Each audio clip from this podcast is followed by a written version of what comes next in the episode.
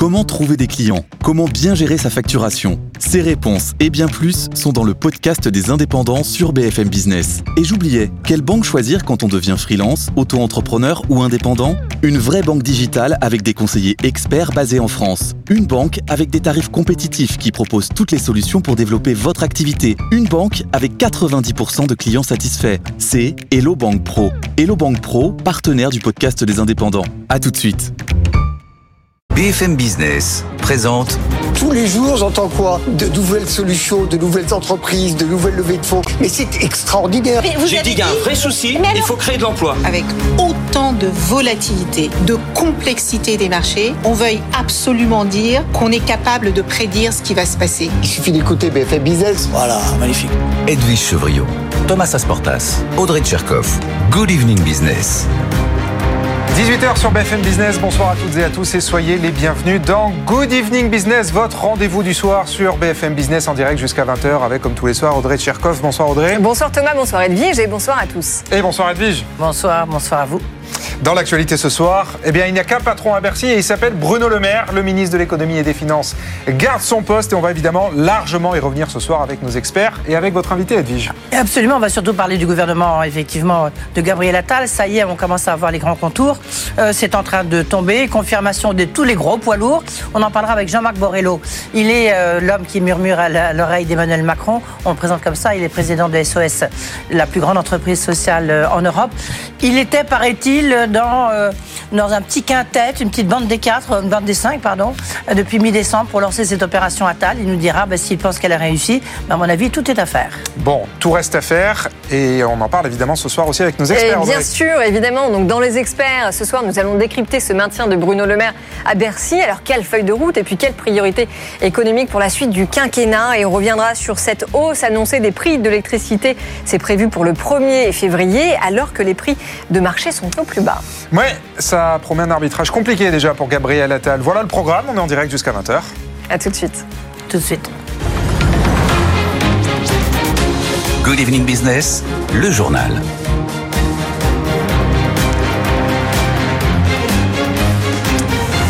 Et on commence donc avec le remaniement et beaucoup de monde en plateau. Euh, et le maintien donc de Bruno Le Maire à Bercy. Emmanuel Macron et Gabriel Attal ont fait le choix de la continuité et de la stabilité au ministère de l'économie. On écoute Bruno Le Maire. Il est en ce moment même en train de s'exprimer devant les grandes entreprises du tourisme à l'approche des Jeux Olympiques. Pourquoi venir en France? Bah, Tout simplement parce qu'en Europe, c'est the place to be. Et que nous avons réussi avec le président de la République à transformer radicalement l'économie française en sept ans. Et que nous allons continuer, croyez-moi, avec encore plus d'énergie et encore plus de détermination. Voilà, et donc Bercy, c'est The Place to Be pour Bruno Le Maire. Et j'en profite pour vous dire que demain matin à 8h15 dans la matinale, c'est Alexis Ajden-Weber, le commissaire général aux agences de participation de l'État, qui, seront, qui sera pardon, l'invité de leur closier, et Christophe Jacubizine dans Good Morning Business. On poursuit avec les prix de l'électricité qui vont bouger au 1er février. Bonsoir Mathieu Pechberti. Bonsoir Thomas. Euh, les prix vont augmenter de maximum 10%, c'est ce que nous a dit le gouvernement, alors qu'ils pourraient rester stables si on suivait les calculs de la Creux, Mathieu. Oui, exactement. C'est un petit peu la contradiction du moment. Le gouvernement a dit, en fait, depuis deux mois que les prix de l'électricité augmenteraient un peu en dessous de 10%. On ne connaît pas encore le vrai chiffre. Et le régulateur de l'énergie, aujourd'hui, a un petit peu expliqué ce qui se passe en ce moment. Les prix de marché ont fortement baissé, ont quasiment été divisés par deux depuis euh, maintenant six mois. Et donc, en toute logique, si on suivait cette tendance appliquée vraiment dans la formule de calcul des tarifs d'électricité, les prix devraient rester stables, en tout cas pour les consommateurs, sauf que s'ils vont augmenter euh, de près de 10% le 1er février prochain, c'est que le gouvernement va remonter les taxes des prix d'électricité. Vous savez qu'elles avaient été baissées il y a deux ans, justement, c'était l'effet du bouclier tarifaire. Le bouclier tarifaire, en réalité, c'était la suppression totale des taxes qui représentaient en gros hein, un tiers de la facture pour les consommateurs. Et donc là, le gouvernement va un petit peu se rattraper, voire même beaucoup. Je signale quand même que Bruno Le Maire avait dit justement il y a deux ans, lors de la mise en place de ce bouclier tarifaire, qu'il n'y aurait pas de rattrapage. Finalement, il en aura et un beau. Bon, donc une décision impopulaire qui nous attend euh, et qui attend Gabriel Attal, selon toute vraisemblance. Merci beaucoup Mathieu Pechberti. Puisqu'on parle d'énergie, on poursuit avec le rapport annuel de l'AIE, l'Agence internationale de l'énergie. Bonsoir Raphaël Couder. Bonsoir Thomas. Un rapport toujours très attendu, on le sait, et qui nous dit cette année que les renouvelables ont explosé l'année dernière, plus 50% en 2023 comparé à 2022. Et c'est principalement la Chine qui est derrière ce boom des renouvelables, Raphaël. Oui, c'est effectivement le grand moteur de cette croissance. La Chine qui a par exemple installé 66% d'éoliennes supplémentaires en un an. Et c'est surtout le photovoltaïque qui explose. La Chine a relié à son réseau autant de panneaux solaires en 2023 que le monde entier en 2022. L'Europe et les États-Unis ne sont tout de même pas en reste. Des niveaux inédits y ont également été atteints, notamment grâce à l'Inflation Reduction Act aux États-Unis, également au politiques incitatives mises en place dans les pays de l'Union européenne. Ce qui fait qu'au total, ce sont 507 gigawatts de capacité qui ont été mises en service l'an dernier. On était un peu plus de 350 gigawatts installés en 2022. Donc on constate bien une forte accélération, presque 50% en un an, nous dit donc l'AIE et, l'Agence internationale de l'énergie qui estime que ça va continuer puisque euh, elle estime qu'on verra dans les 5 ans à venir la plus forte euh, croissance sur les 30 dernières années. Ah oui, bon, donc ça nous fait un gros coup d'accélérateur. Et pourtant, l'AIE nous dit aussi dans ce même rapport que ça ne va pas suffire, Raphaël. Oui, dans les conditions actuelles, la capacité mondiale d'énergie renouvelable va être multipliée par 2,5 d'ici 2030 selon l'AIE. Ce n'est pas assez pour atteindre l'objectif de triplement euh, des installations acté lors de la COP28 à Dubaï il y a quelques semaines. Mais vous le voyez, on s'en approche. Il faut donc, il faut donc poursuivre euh, les efforts. Et ces efforts, selon l'AIE, ça doit d'abord être un meilleur accès au financement dans les pays émergents avec parfois la mise en place d'objectifs d'installation lorsqu'il n'y en a pas. Et dans les grandes économies, continuer à investir, mettre un terme aux tergiversations, euh, parfois dans les débats politiques nationaux, et réduire les délais et les complications au niveau administratif. Merci beaucoup, Raphaël. 18h05, on parle maintenant d'aérien et des chiffres très attendus de livraison euh, d'Airbus, d'avions Airbus pour 2023. Bonsoir, Jean-Baptiste. Bonsoir, Thomas. Les chiffres viennent tout juste de tomber et Airbus a dépassé ses objectifs avec 735 avions livrés l'an dernier au lieu des 720 qui avaient été promis. Exactement, donc c'est 15 appareils de plus que l'objectif qui était fixé et 2023 est définitivement une excellente année pour Airbus. Tous les avions promis ont été livrés dans les temps. C'est le signe quand même que la machine industrielle d'Airbus fonctionne bien. D'ailleurs, le groupe est en train de muscler encore ses capacités de production. On a aujourd'hui 7 lignes d'assemblage. L'objectif est de passer à 10 lignes d'assemblage en 2026. Monocouloir, long courrier, on l'a vu euh, tout au long de l'année, les commandes pleuvent, soutenues euh, évidemment par la reprise du trafic aérien. Et donc Airbus se doit de changer de braquet, de monter en puissance pour répondre à ce véritable tsunami de commandes. Rien que cette année, 2094 commandes nettes. c'est vertigineux. C'est plus de 10 ans de production avec euh, plus de 8500 avions en carnet de commandes. Donc euh, la situation, j'allais vous dire, semble absolument idéale. Et pourtant, euh, rarement les clients, les compagnies aériennes n'ont été aussi exigeant et irritable.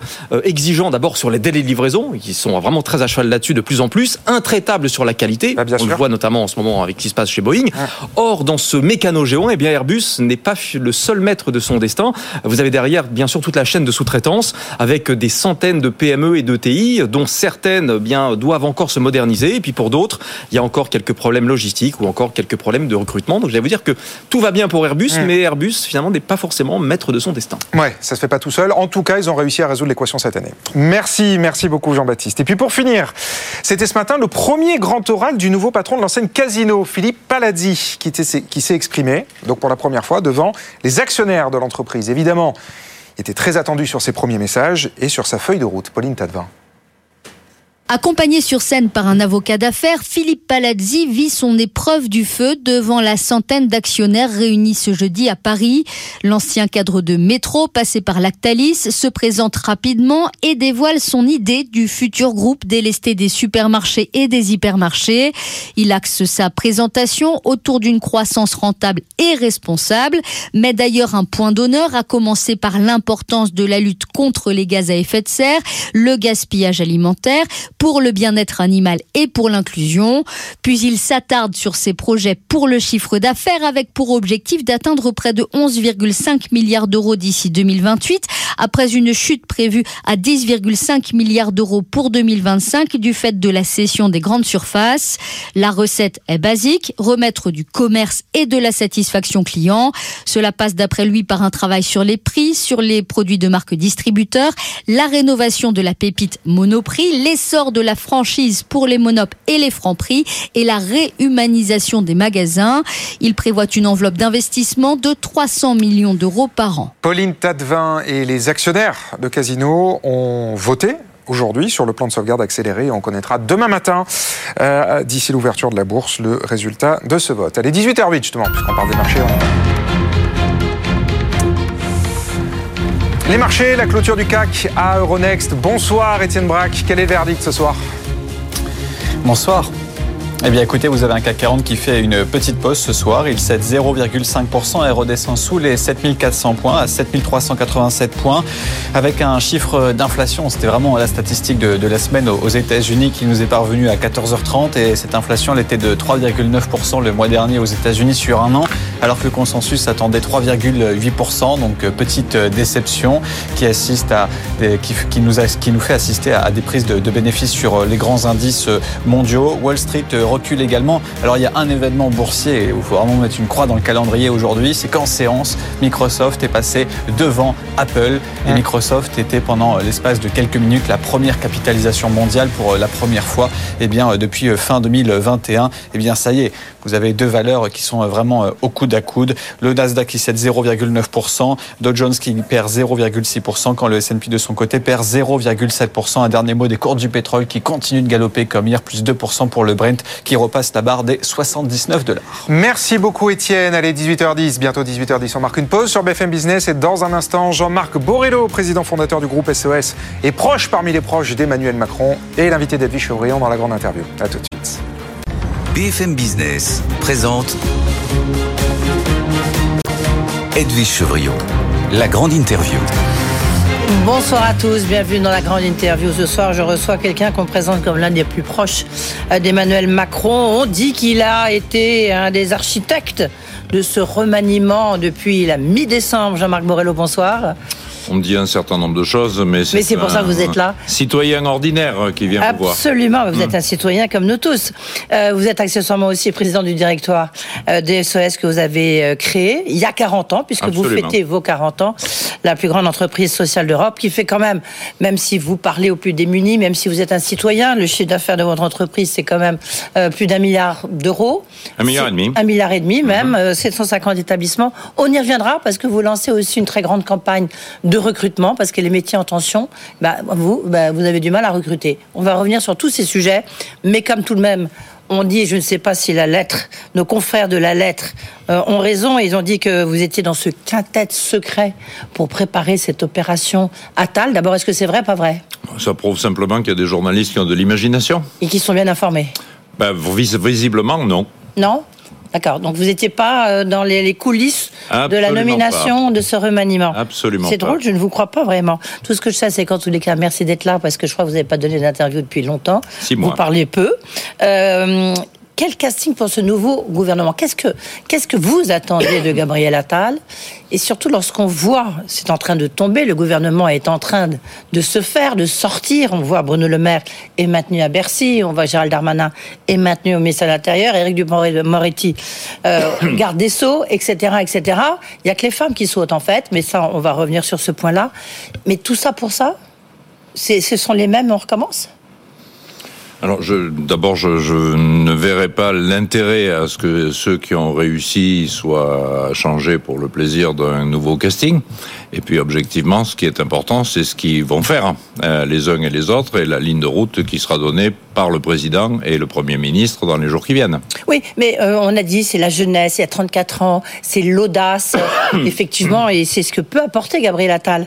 Mais là, elle est où l'audace? Alors peut-être acheter d'adatier la culture. Bon, D'accord. Je suis pas sûr que ça va euh, changer le visage de la France. L'audace, elle a toujours été dans le projet, pas dans les femmes et les hommes qui sont là pour le mener. Donc, euh, objectivement, évidemment, c'est un choix audacieux, mais d'un Premier ministre qui est jeune, efficace, euh, audacieux et qui fera avancer les choses, qui succède d'ailleurs à une première ministre qui a été absolument remarquable. Euh, enfin, elle, a, elle a échoué, si j'en juge ce que vous venez de dire. Je ne sais pas si elle a ben non, vous venez de dire, Bruno Le Maire, Gérald Darmanin, etc., on ne va pas changer des gens qui ont réussi. Donc ça veut dire si on change Elisabeth Borne, c'est donc qu'elle n'a pas réussi. Ah, je crois que les uns et les autres ont réussi dans leur secteur. Il y a un nouveau projet que le président de la République et le Premier ministre vont très vraisemblablement détailler dans les jours qui viennent. Mmh. Et il faut un nouveau chef du gouvernement pour un nouveau projet. C'est une tradition républicaine. Est-ce que vous attendiez pas quand même, euh, vous êtes en rupture, vous avez été toujours un peu en marge, Jean-Marc Borrello, à, je sais pas, un casting peut-être plus, euh, bah, plus audacieux? On a, oui. Encore une fois, le casting m'importe moins que le scénario. Euh, et ce qui est important, et ce que j'attends, c'est les projets que le président de la République va annoncer la semaine prochaine. Ce qui est mhm. important, c'est encore une fois pas qui ils sont, d'où ils viennent, mais plutôt quelle est la politique qui sera mise en œuvre. Et là-dessus, j'ai effectivement, comme tous les Français, un certain nombre d'attentes fortes. Et alors, vos attentes, c'est quoi les attentes fortes? Qu'est-ce que va dire Emmanuel Macron? Qu'est-ce qu'il va dire le président? Parce que vous, donc, vous êtes très proche, vous êtes délégué aussi, euh, euh, évidemment, général euh, adjoint de Renaissance, vous êtes donc très proche du, président, et en même temps, vous, dirigez une entreprise qui s'occupe vraiment de ceux qui sont dans les plus démunis, qui sont les plus touchés par cette crise sociale.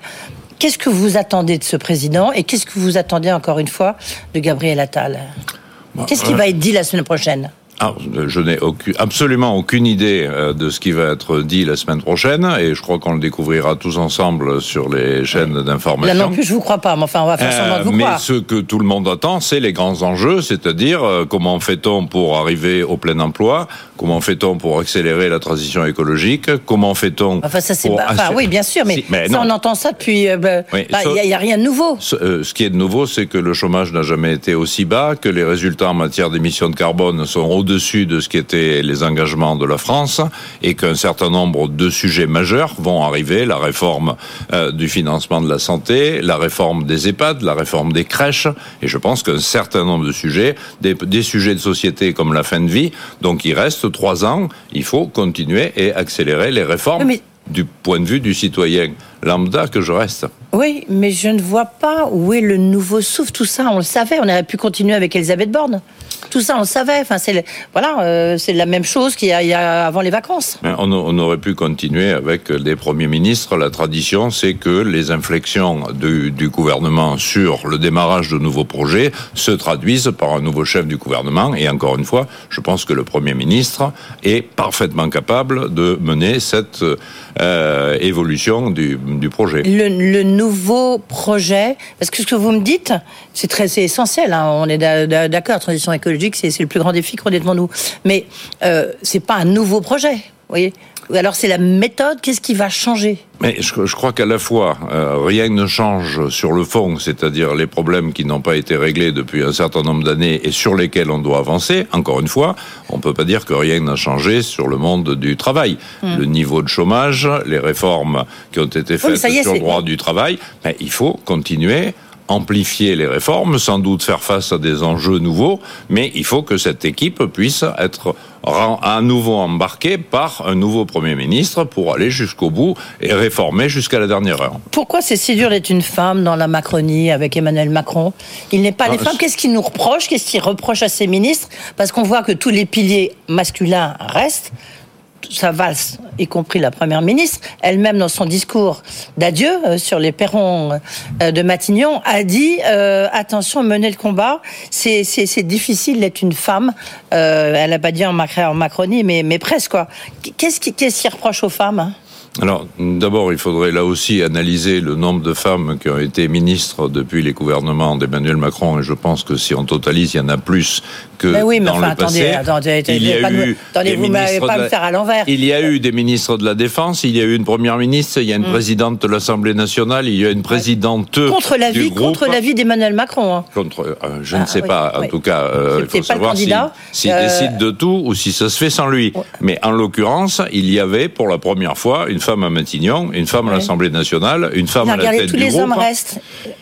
Euh, oui, et sans doute qu'il y aura une parité à la fin de l'histoire. Oui, les premiers ont été annoncés. Pas forcément clés. Oh, bah, la défense, Bercy. Sauf, euh... sauf que euh, il y a des femmes et il y a eu des femmes à des postes clés depuis. Mais regardez l'entourage, l'entourage d'Emmanuel Macron.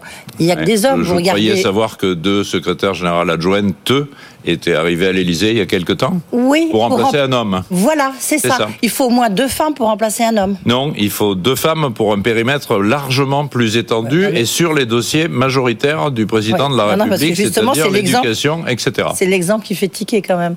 Le, le, le, message veut, en tous les cas, le message que veut délivrer euh, Gabriel Attal, c'est sur les classes moyennes. Mhm. Est-ce que pour vous, Euh, donc, je rappelle le groupe SOS. C'est la, la première entreprise dite sociale, entre guillemets, d'Europe.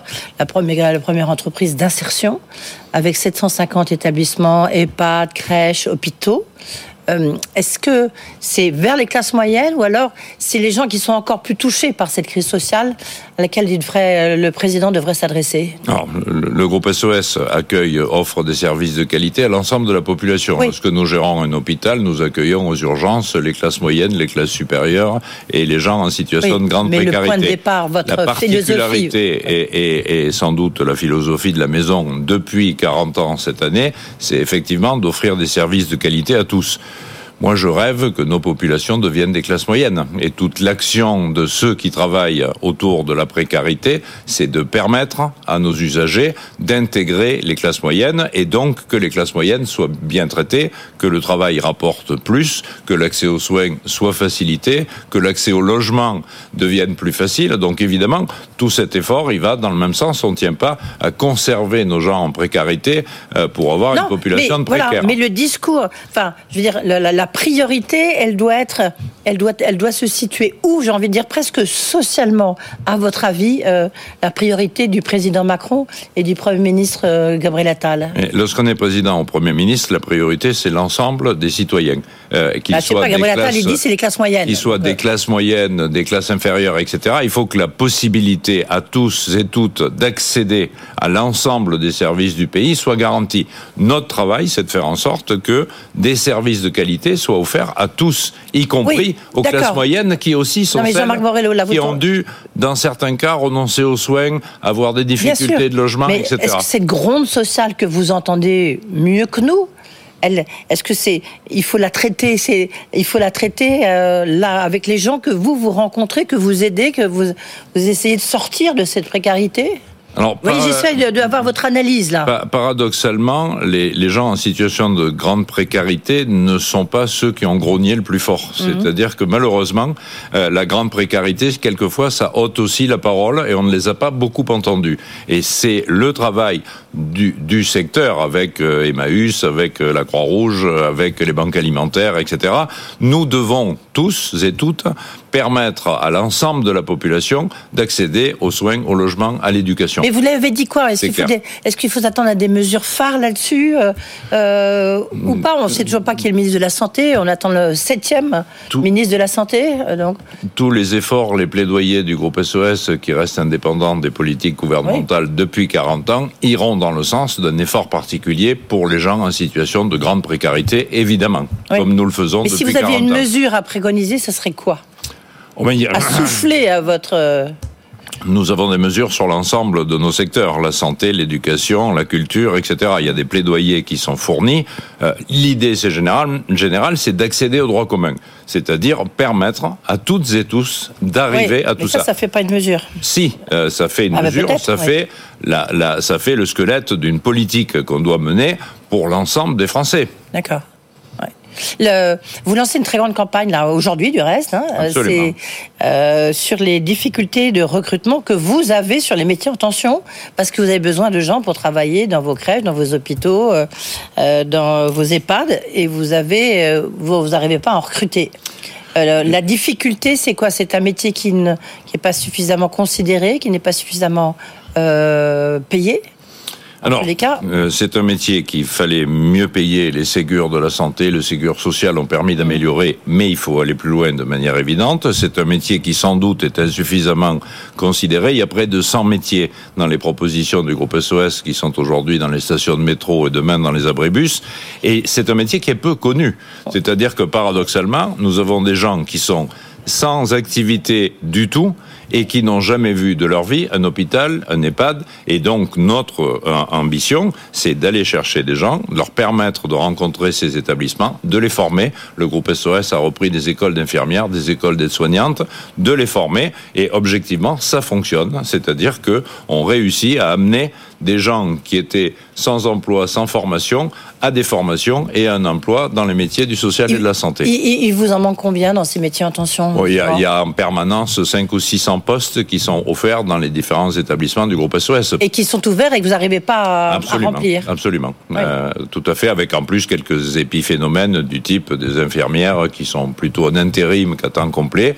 Il faut les former, il faut former plus de gens, améliorer leurs conditions de vie et leur expliquer qu'il s'agit d'une entreprise dans laquelle on prend des risques, dans lesquels on s'engage, dans lesquels on peut transformer le monde et on transforme le monde en faisant et pas simplement en faisant des discours. À votre avis, justement, si j'ai essayé tout à l'heure de vous soutirer une mesure, j'ai essayé de vous en soutirer une deuxième, Jean-Marc Borrello, sur les, les, hôpitaux. Vous gérez les hôpitaux, combien d'hôpitaux déjà? Nous avons 14 hôpitaux oui, aujourd'hui. Euh, on voit bien que l'hôpital public, c'est une catastrophe. On peut plus, enfin, les soins, ils sont excellents, mais il faut la, le parcours de soins pour y accéder est absolument une galère euh, qu'on a tous partagé. Qu'est-ce qu'il faudrait faire à votre avis? C'est parce qu'il y a, faut revenir sur les 35 heures, il faut supprimer euh, cette espèce de bureaucratisation de l'hôpital. Qu'est-ce qu'il faudrait faire, vous qui avez peut-être des recettes? Alors, il faut réformer le financement des hôpitaux. Le premier sujet qui a été réfléchi par euh, quelques ministres, y compris Aurélien Rousseau, pendant le temps où il était là, Ouais. c'était l'idée que on ne peut pas continuer à financer les hôpitaux à l'acte. C'est extrêmement simple. Vous gérez des urgences, elles doivent être ouvertes toute la nuit avec une grande équipe.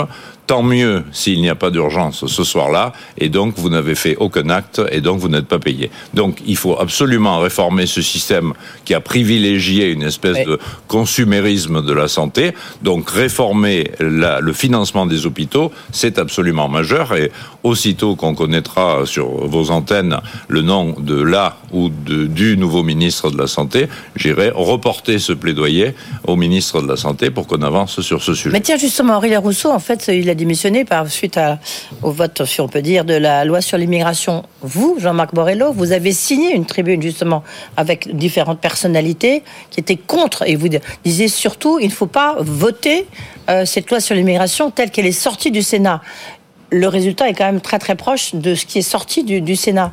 Vous, vous restez, mais Clément Beaune, a priori, serait remercié. Aurélien Rousseau, il est parti. Euh, il y a un peu deux poids, deux mesures. Alors, pour, pour, que je sois remercié, il faudrait que j'ai été embauché. Bah, Donc vous n'êtes pas on... délégué général euh, non, adjoint de Renaissance je suis, je suis au bureau exécutif bah, de Renaissance. Il me semble, hein, il me semble. Mais dans un, et Renaissance, c'est le parti d'Emmanuel Macron. Dans hein. un mouvement, il y a une liberté de parole et le groupe SOS a des positions extrêmement claires sur Je pense que nous avons un vrai sujet qui est intégrer un certain nombre de migrants dans des conditions convenables, y compris du point de vue économique, puisque nous sommes sur BFM Business. Ce pays ne fonctionnera pas si nous n'arrivons pas à avoir une main-d'œuvre qui sera arrivant d'ailleurs parce que la démographie ne permettra pas de continuer à ouvrir des usines pour parler d'un programme qui fonctionne bien depuis quelques années. Donc, qu'est-ce que dans le projet, enfin pas le projet, dans, dans ce qui a été euh, adopté mmh. de, de, la, loi sur l'immigration, qu'est-ce qui vous dérange, qu'est-ce qui vous a gêné, euh, vous qui venez de la gauche? Quoi qu'il arrive, nous continuerons à faire de l'accueil inconditionnel et nous ne laisserons personne dans la rue. Mmh. C'est évidemment ce que fait SOS depuis toujours, ce que feront l'ensemble des associations du secteur. Il faut qu'on puisse favoriser l'intégration avec de la formation, l'accession à des documents euh, d'état civil parce que les gens qui sont venus travailler, il faut qu'on les intègre. Nous avons besoin d'eux. Les hôpitaux publics dont vous parlez ne fonctionneraient pas sans les médecins étrangers qui les font fonctionner. Ah, ça c'est clair, oui. C'est très clair. Réforme de l'AME, vous allez faire entendre votre voix La réforme de l'AME est une espèce de simple de serpent de mer imbécile rouge, oui. depuis 30 ans. Oui. S'il faut attendre qu'un rhume se transforme en bronchite euh, ou qu'un rhume se transforme en maladie plus grave et que on contamine l'ensemble des wagons d'une station de métro pour soigner les gens, c'est une imbécilité euh, en plus euh, d'être euh, infaisable. Ouais. Donc l'AME ne doit pas bouger si ce n'est à la marge pour améliorer des sujets techniques. Hein. Allez, en conclusion, c'est un virage à droite hein, quand même de la Macronie. Les virages, c'est la route qu'on prend, c'est pas le chemin d'où on vient. Donc chacun vient d'où il veut. L'objectif, c'est de continuer à aller de l'avant. Ça reste un mouvement qui est ouvert et qui intègre celles et ceux qui veulent y rentrer. C'est au moins du Lao Tse, hein, Jean-Marc Morello. Merci beaucoup d'avoir été euh, avec nous, Jean-Marc Morello, donc le président du groupe SOS, qui fête ses 40 ans, mais vous viendrez nous voir. euh, Le groupe. SOS, hein, malheureusement, moi, ça fait un peu plus. Oui, mais évidemment. Oui, oh, mais non. Euh, 40 ans. Merci beaucoup. Good Evening Business. Actu, experts, débat et interview des grands acteurs de l'économie. 18h35, bienvenue dans les experts du soir. Alors Bercy était en ébullition, en ébullition, ça y est, c'est tombé Bruno Le Maire. Il reste, on en parle tout de suite avec Emmanuel Le Chypre, vous nous avez rejoint. Bonsoir, Emmanuel. Et Edwige Chevrillon, vous êtes resté avec nous évidemment pour en parler. Est-ce que vous saluez tous les deux cette nouvelle euh, ou est-ce que vous auriez aimé euh, du changement à Bercy? Emmanuel La question, c'est est-ce qu'on est, est-ce qu'on est fidèle à un passé, est-ce qu'on récompense un passé, ou est-ce qu'on parie et est-ce qu'on mise euh, sur euh, sur un avenir? Euh, Le problème de, alors pour on va on va on va dire plus précisément à Bruno Le Maire, mais déjà les premiers signaux qui sont envoyés aujourd'hui sont encore une fois un peu contradictoires et c'est ça le problème souvent avec Emmanuel Macron, c'est-à-dire qu'on a un changement de premier ministre qui est presque censé incarner un changement de génération. Un renouveau, ouais. Et on se retrouve avec euh, les grands piliers régaliens finalement euh, du gouvernement qui ne bougent, euh, qui ne bougent quasiment pas, avec quand même ça c'est- pour une équipe qui est aussi avertie en matière de communication envoyé comme premier signal que les cinq ministres qui sont confirmés sont tous sont tous des hommes, euh, par exemple, et sont tous des ministres régaliens. Je trouve que c'est un peu ça ça, ça, ça ça brouille un peu cette image de, de renouveau. Je pense que ça manque d'audace Ouais. euh, concrètement. Alors est-ce que ça manque d'audace à Bercy? Bruno Le Maire, on peut pas dire. Il a quand même un bilan qui est bon. Euh, il a un bilan qui est bon. Je veux dire, Bercy a très bien géré. en dehors du déficit colossal. euh, Oui, mais ce que je veux dire, c'est que oui, mais on sait très bien que euh, il y a un moment avec la crise sanitaire, il fallait il fallait dépenser de l'argent parce que ça aurait été pire, etc. Après, est-ce qu'il a tout fait bien? Non, peut-être pas. Mais je pense que c'était bien d'avoir quelqu'un comme lui, euh, d'expérimenter, d'épais intellectuellement. Donc vous dites que c'est bien de le garder. Et donc, oui, mais non, je dis qu'il a fait un bon boulot. Mais Mais est-ce que finalement ça aurait pas été bien On aurait très bien pu défendre aussi, sachant que personne n'est irremplaçable hein, n'importe où. On aurait très bien pu aussi l'idée défendre euh, l'idée d'un souffle nouveau, mais qui aurait dû souffler sur d'autres aussi euh, euh, ministères. bon, Edwige. Ouais, allez-y parce Votre que réaction sur le maintien de Bruno Le Maire à Bercy Bruno Bah. Le Maire qui cultive son indépendance, euh, qui a des ambitions, Bah, Emmanuel Macron le sait, mais c'était non mais c'était une porte de preuve. sortie trouvée quand même. Il, il a fait quand même preuve de, de grande fidélité par rapport à Emmanuel Macron. Enfin, on l'a vu, il n'a jamais mis un pied, un pied de travers. Euh, J'ai envie de dire, c'est peut-être un, un soulagement. Moi, je suis aussi assez frappée, c'est ce que je disais à Jean-Marc Borrello, c'est un petit peu envie de dire tout ça pour ça, dans le sens où on voit bien qu'ils sont tous les gros poids lourds sont maintenus à leur place, sauf évidemment Gabriel Attal parce qu'il est nommé Premier ministre, sauf Elisabeth Borne, la Première ministre qui change. Donc bon, déjà ça pose un petit problème effectivement le rapport de qu'a le président de la République avec les femmes. Et puis le, le deuxième point quand même, c'est euh, on a besoin d'audace. Euh, C'était le choix euh, de, de la jeunesse avec Gabriel Attal.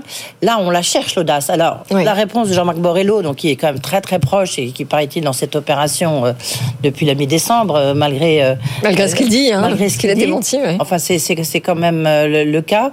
C'est attendez de voir ce que va annoncer le- la feuille de route du président de la République, donc il doit s'exprimer la semaine prochaine. Là, il y aura des messages un peu forts, un peu nouveaux, et donc c'est là où sera l'audace. Donc on, on attend de voir. euh, bon. C'est voilà, c'est peut-être ça qui nous attend, c'est-à-dire qu'on garde le même taulier à Bercy, mais il va peut-être avoir Tous une les nouvelle mêmes feuille de route. hein. Oui, oui, oui, non, mais lui et les autres, mais euh, on garde, voilà, le même patron depuis 7 ans, mais il va peut-être avoir un nouveau projet, une nouvelle, euh, une nouvelle feuille de route, Bruno Le Maire. Moi, j'y crois pas du tout. Oui, ben, je veux pas en plus laquelle. Déjà, la feuille de route, elle a été quand même déjà Largement euh, divulguée. largement tracée. On va, on va creuser le sillon sur la réforme du marché du travail pour toujours plus. On sait pas avec qui, euh, d'ailleurs, hein. augmenter. Ça, pour le coup, euh, le ministre du Travail, voilà. Non, pour ouais. augmenter le, le taux d'emploi. Euh, on, on va aller toujours plus loin sur euh, les, sur l'innovation, etc. Moi, j'ai quand même retenu cette phrase qui est peut-être celle qui m'a le prend l'énergie, hein, pardon. celle qui m'a le plus marqué de, de, de- depuis le début de l'année, c'est cette phrase au moment des vœux où il nous dit, encore une fois, en 2017, la France avait 10 ans de retard, en 2027, elle aura 10 ans d'avance. Donc ça, il faut bien, euh, il faut bien le, le, le, le mettre en place. Donc euh, moi, je, moi, j'ai peur parce que c'est pas la première fois qu'il nous fait le coup, Emmanuel Macron, de vous Bah, allez voir vœux, ce que hein. vous allez voir. On va faire des feuilles de route, on va faire des. Et à chaque fois, on est quand même extrêmement euh, déçu. Donc, si on est déçu par le casting, et puis si on est déçu par euh, par le projet bah, la fin du quinquennat. Mais est-ce que, est-ce que vous dites là, parce qu'effectivement, il y avait les vœux de Bruno Le Maire lundi, et est-ce que vous dites l'un et l'autre qu'il est un peu à court d'idées? Parce qu'effectivement, ce qu'on voit Non, venir, il est c'est pas à court d'idées, une loi sur l'attractivité financière et une loi bon, sur la voilà, simplification. ça, ouais, c'est peut-être un peu court, non? Non. Bah oui, mais lui, il peut pas aller tellement. Enfin, moi, je trouve qu'il. Enfin, c'est oui, enfin, c'est très important, mais enfin, c'est pas non plus Bah, c'est ce que je essentiel. L'attractivité financière, de, ça y est, c'est déjà le cas. Euh, Paris est devant la City. euh, On, voit que ça va même ça. Enfin, Euronext est devant la City. Oui, Euronext. Euh, c'est c'est c'est déjà un peu le cas. L'attractivité financière de la place, elle est là. On est là. Il, faut encore améliorer réforme bien des marchés des capitaux, etc. Bon, mais euh, la transition écologique, il pourrait récupérer l'énergie. Donc euh, ça, ça sera un point Ça, pour le positif. coup, ce sera important. Mais il en parle tout le temps. Comme les Allemands. Euh, il, euh, il, sur le déficit public, il a fixé sa feuille de route. Alors on y croit, on n'y croit pas. Ça, c'est un autre débat qu'on aura certainement. Donc il a, il y a ri- rien de nouveau. Enfin, il, enfin, comment dire Il a des enjeux gigantesques. On voit pas très bien d'où peut venir la nouveauté. Donc la nouveauté. Oui, est-ce que- et puis, non, mais juste, euh, attendez, parce que ce qu'il faut dire aussi, c'est que quand on regarde la composition euh, de ce nouveau gouvernement, même si en effet elle n'est pas euh, totalement révélée, euh, la, la gauche est sortie. Oui. Oui, ce qui est assez frappant dans toutes les annonces qu'on a aujourd'hui, voire dans les quelques noms qui circulent encore et qui sont plutôt incertains, mais qui sont au moins euh, pressentis, on a quasiment que des personnalités de, euh, de droite. Si on a Rachida Dati euh, à la culture, si on a Catherine Vautrin aux affaires sociales, et après, moi, je pense, travail, ouais. je pense au travail, oui. Il y a des, je pense qu'il y a des ministres en exercice euh, qui auraient mérité, qui, qui selon moi ont fait quand même un travail considérable dont, dont on n'entend absolument pas parler aujourd'hui. Bah oui, vous pensez Ah, à je pense oui. à Agnès Pannier-Runacher, par exemple, qui a quand même fourni. Elle serait maintenue à l'énergie. mais oui, mais- sous euh, Bruno Ah, Le Maire. oui, mais moi, je elle était que- sous la première ministre Est-ce et que sous Bruno Le Maire. est-ce que c'est pas, est-ce que c'est pas quelqu'un qui mériterait, euh, Un pour le poste, coup, un poste, euh, Ouais. un poste euh, qui soit au Mais non, niveau c'est une femme. Oh, oui, je sais pas si. Non, mais l'autre sujet, bah, Non, mais non, mais on en parle en coulisses, Emmanuel. quand Il y a, Non, je- il y a non, aussi un je- je sujet de, féminisation. Ouais. Je vous ai dit, on commence par là. Il, il confirme euh, cinq ministres qui sont tous des hommes. Euh, il vire une première ministre qui est une femme. Donc, il ne peut pas ignorer qu'il y a des symboles, qu'il y a Oui. des signaux, et que c'est c'est un signal qui n'est pas très positif. Et moi, je pense qu'effectivement, il aurait confirmé. Enfin, il y a- il y a sans doute, il n'y a pas qu'Agnès Pannier-Runacher. Oui, mais c'est quand même Euh, frappant qu'on n'en parle absolument pas. Vous avez mais, raison mais- de dire Agnès elle aurait par exemple euh, un ouais. grand elle aurait par exemple un grand ministère euh, de l'écologie, de la transition énergétique, etc. Ce serait certainement pas euh, absurde. Bah, Alors, alors, pardon, ouais. on pose la question à Mathieu Pechberti qui vient de nous rejoindre. Bonjour, notre spécialiste maison des questions énergétiques. Est-ce qu'elle a, dans les faits, vraiment beaucoup de leviers, beaucoup d'influence, beaucoup de pouvoir au poste où elle est actuellement? Vous qui la voilà, Assez peu. Assez peu? Assez peu sur les sujets de, de transition énergétique euh, qu'elle a plutôt très bien défendu. Enfin, en tout cas, elle en parle Ouais. beaucoup. Et euh, il y a eu des victoires, il y a eu des défaites. Oui, au a- niveau européen, a elle a au niveau choses. européen, effectivement, euh, Sur le nucléaire. gagné en termes de lobbying. Ouais. Mais par exemple, sur le dernier gros sujet en date qui a eu lieu sur la, la nouvelle régulation des prix de l'électricité ou le bouclier tarifaire il y a deux ans pendant la crise Mmh. euh, euh, énergétique, c'est clairement Bruno Le Maire qui avait la main. De toute façon, c'est historique. Ça fait Bah, et pourquoi 15 ans Parce que l'EDF euh, dépend de Bruno Le Maire. Ça fait 15 ans que ça dure, qu'il y a toujours eu euh, une bataille, bras de fer entre Bercy et le ministère avant de l'environnement ou de l'écologie et maintenant de la transition énergétique. Donc est-ce qu'elle sera entre guillemets sous euh, la direction du Qu'est-ce qu'on dit ministère de Bah, Ça a été confirmé l'économie qu'il serait ministre de l'énergie. Comme pendant le premier quinquennat. Hein. Sous, le- sous le ministère de ministre de l'économie, je, je, un, je n'ai pas d'infos. Deux, j'en doute. Euh, voilà, toujours les frottements ont toujours eu lieu, les portefeuilles ministériels. Ça- Et je pose la question aussi pour Olivia Grégoire. Quoi. Elle Euh, resterait. euh, Elle resterait où elle est Non, non, ce qu'on sait toujours pas, censé être une. Il y a la, la priorité, souvenez-vous, il y a- il y a quelques priorités que nous a indiqué le président Macron. C'est le- la santé. On attend toujours le Oui. ministre de la Santé. Donc Ça s'est pas annoncé, euh, ouais. euh, c'est plus compliqué, c'est plus des tractations politiques. euh, on parle de Frédéric Valtou, enfin, il y a des noms qui, qui circulent. Mm. Et puis, il y a euh, aussi le logement. Et là, on n'entend absolument pas parler d'un ministre du logement En pleine crise immobilière. Ça, c'est en pleine crise immobilière. Voyez, c'est c'est c'est ça où j'espère que le, enfin pour la France, j'espère que le, il va fixer Ouais. des priorités plus plus précises le président la semaine prochaine. En tout cas, on va être fixé bientôt, puisque traditionnellement, toutes les annonces se sont faites avant le journal de 20h. Donc c'est bientôt. Oui, et puis conseil des ministres euh, aussi. Demain, Ouais. qui est prévu demain.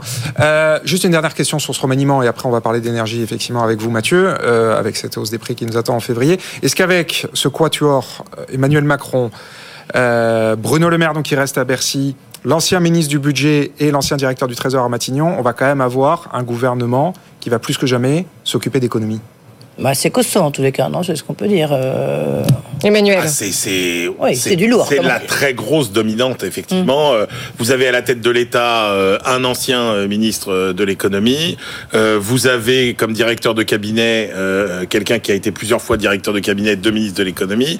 Euh, Il y a Bruno Le Maire. Donc oui, effectivement, et ça montre bien qu'il y a une colonne vertébrale qui va être la gestion des finances publiques euh, et, et que ça c'est effectivement quelque chose. Ah, vous dites la gestion des finances Bah, publiques plus non, que non. euh, Bah, l'innovation, la modernisation. parce que ça va le- traverser- ce que je veux dire, c'est que ça va traverser tous les sujets. C'est-à-dire qu'aujourd'hui, tout- tout- même tous les chantiers prioritaires seront encore une fois auscultés à l'aune de. euh, Bah, de toute façon, il va bien falloir aller trouver ces deux des- fameux des 12 dépenses milliards d'euros.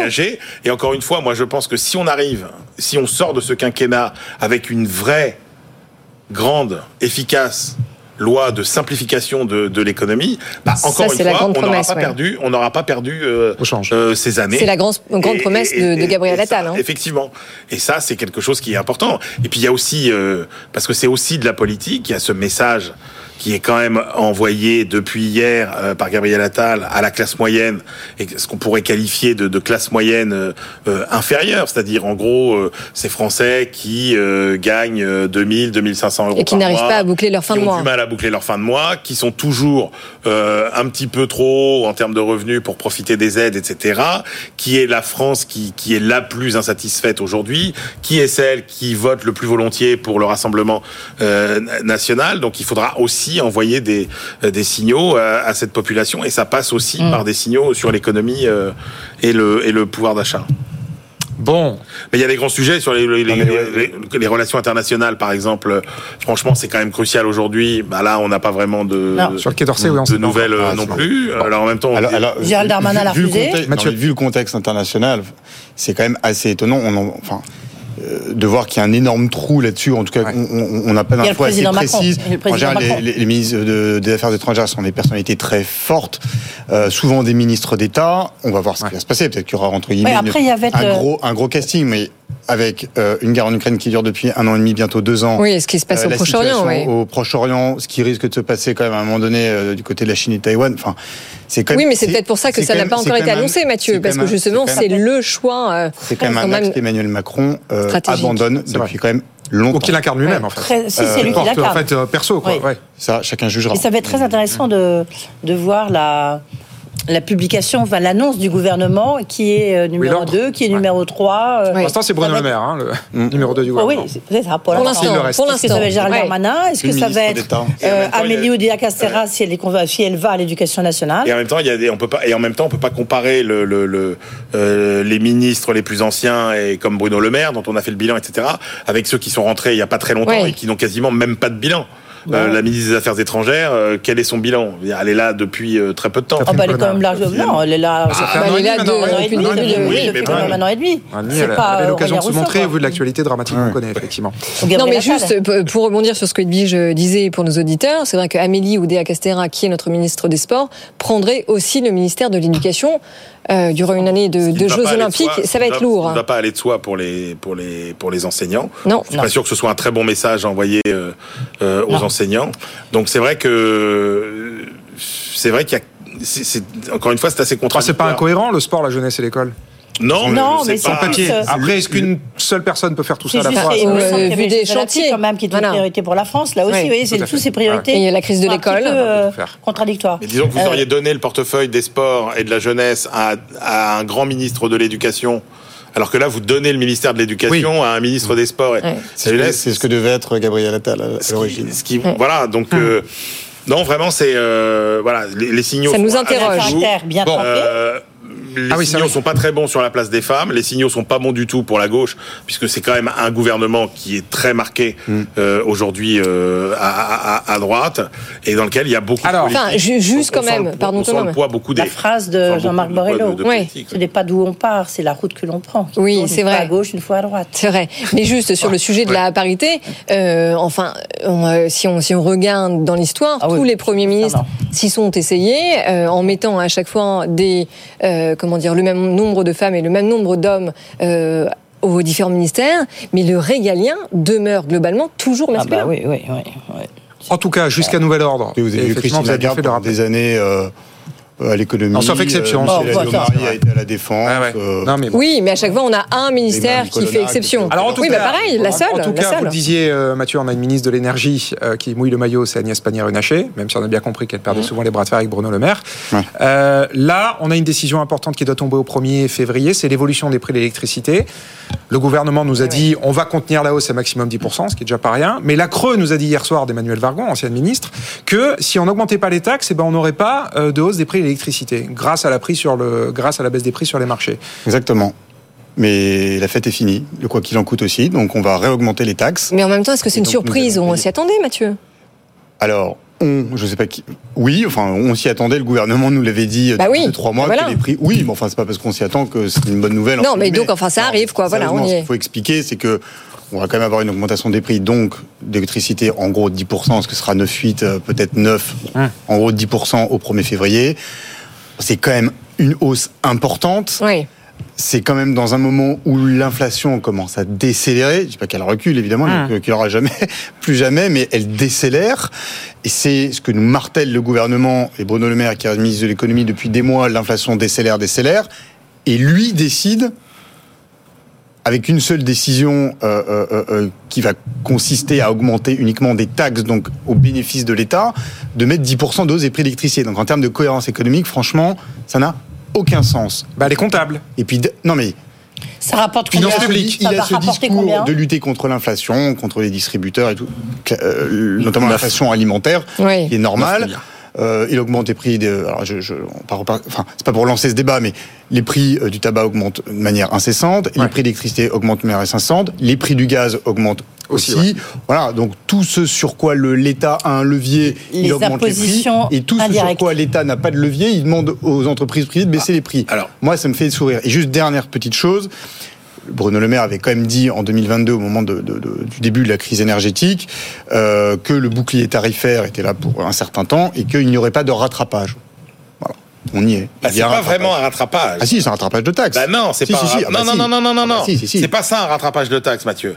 Un rattrapage de taxes. On a baissé les taxes, Non, non, on non, non. Un rattrapage de taxes, c'est, euh, par exemple, tu n'augmentes pas les taxes pendant trois ans et tu euh, suraugmentes les taxes les années d'après pour récupérer Oui. les recettes que tu as perdues. Oui, là, c'est tout pas le ça. cas, ouais. Là, on avait, On remet les taxes avait- au même niveau. Voilà, on avait des taxes, on les a supprimées. Oui, d'accord. Et personne ne paiera. Ah euh, en, en- en- à Ce qu'on n'a pas payé avant, Ne, ne paiera ce qu'on n'a pas payé avant. On retrouve un rythme de croisière sur le Ouais. niveau de, euh, de taxes, mais il n'y a pas vraiment de, de rattrapage. Il y a un retour à la normale et qui est effectivement. Et Il moi, n'était pas normal, mais ça c'est le, c'était le, oui. alors voilà. Bruno Le Maire Et- avait d'ailleurs dit pendant la après, crise énergétique que les taxes sur l'énergie, Ouais.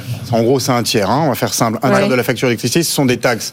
Et il avait reconnu que le fait que le bouclier tarifaire soit effectivement euh, euh, ait été mis en place en supprimant toutes les taxes, il reconnaissait Enfin, le il fait l'avait que les taxes à un euro. dans les, va- dans les factures. Ouais. Il avait Ouais. dit un jour, faudra remettre à plat la fiscalité. Oui. Bon. Oui, la seule chose qu'on peut se demander, pas, parce que quoi, du reste, c'est un, je- je c'est suis un- d'accord. c'est un, de- c'est un des fers de lance de Marine Le Pen hein, qui dit euh, mais l'énergie en France est beaucoup beaucoup trop taxée euh, et donc Mais il faudra une des premières aussi, hein, mesures. le carburant aussi. C'est ça, le- carburants, Enfin, l'électricité. Bah, globalement, elle est tout est trop elle est taxé sur le le carburant. Ouais. Et euh, effectivement, elle a raison. C'est-à-dire que les, les taxes, euh, les taxes euh, sont très très élevées en France sur les prix de l'énergie. Ouais. Et là, euh, on va encore le, le Et alors, oui. la chance Donc- que le gouvernement a, c'est que par ailleurs, la- une des composantes de la facture pour les Français, qui est une des grosses parties de la composante, qui est la matière première, hein, Oui. qui est euh, soit la molécule de gaz, soit l'électron. Ouais. Heureusement que sur les marchés internationaux, les prix, les Ils sont en train de baisser un peu. Déjà. Pas beaucoup, mais un mais c'est surtout Bah, ça. c'est pour ça d'ailleurs que le gouvernement se permet de augmenter les Ouais. taxes. que Oui, ce soit pour le gaz et alors est-ce que ça va continuer à baisser au vu du contexte mondial? Ouais, ouais, ça, ouais. Ah, Pour l'instant, ça oui, sur l'approvisionnement en Ça, gaz, on est là, plutôt je- pas mal. Et sur le, enfin, je parle sous le contrôle de Mathieu. non, mais si, et si. sur l'approvisionnement en électricité, Là, on est plutôt 75, pas mal non plus. Ouais. 75 En tout cas, on comprend bien, pardon, on comprend bien pourquoi Bruno Le Maire est pressé d'appuyer sur le bouton de la hausse de taxes. C'est que cette CICFE, la fameuse taxe dont vous parlez, c'est 9 milliards d'euros par an. Ah fait bah s'asseoir oui. dessus. Ah oui. Bien sûr. Et quand on sait qu'on doit trouver 12 milliards pour boucler le prochain budget. Bah, ça y est, on les Il a dit, hein, quoi qu'il en coûte, c'est fini. euh, maintenant, il faut, faut que ça Non, mais c'est pour ça que je vous euh, disais en préambule, est-ce que c'est une surprise? Non, ce bouclier tarifaire sur l'électricité, il a permis de juguler l'inflation et de toute façon, il allait se, terminer. N'oubliez pas la promesse d'Emmanuel c'était Macron, pour c'est qu'on n'augmente pas les impôts. C'était pour expliquer à celles et ceux qui nous écoutent que la hausse des prix d'électricité n'est plus due à la crise énergétique. Oui, absolument. Et la promesse d'impôt, Voilà. je vous rappelle, c'est toujours pour les Français 2 milliards d'euros d'impôts en moins Et En ben, on 2025. attend. en 2025. Tout à fait, On dans le prochain budget. Donc ça, c'est attend. ça, c'est la ligne. Ça va arriver vite. Ah, c'est la ligne d'horizon. Ouais, il va falloir Donc, les trouver, euh, il ces faut, 2 il faut milliards. trouver effectivement d'autres recettes. Et puis quand même, ces 10%, euh, ça fait à peu près en moyenne Même 130 euros par, euh, par même pas rien. ça. Ah ouais, ça, ça fait 10 euros par mois en plus. 10 euros par mois. hein. Ça fait 130 euros euh, par an euh, sur les factures en moyenne. Non, non, 10 euros par mois en plus. 5%, ça passe un peu crème, entre guillemets. 10%. Ouais, c'est autre chose. Et, et pour Ouais, finir, et d'ailleurs, c'est pas pas, la seule.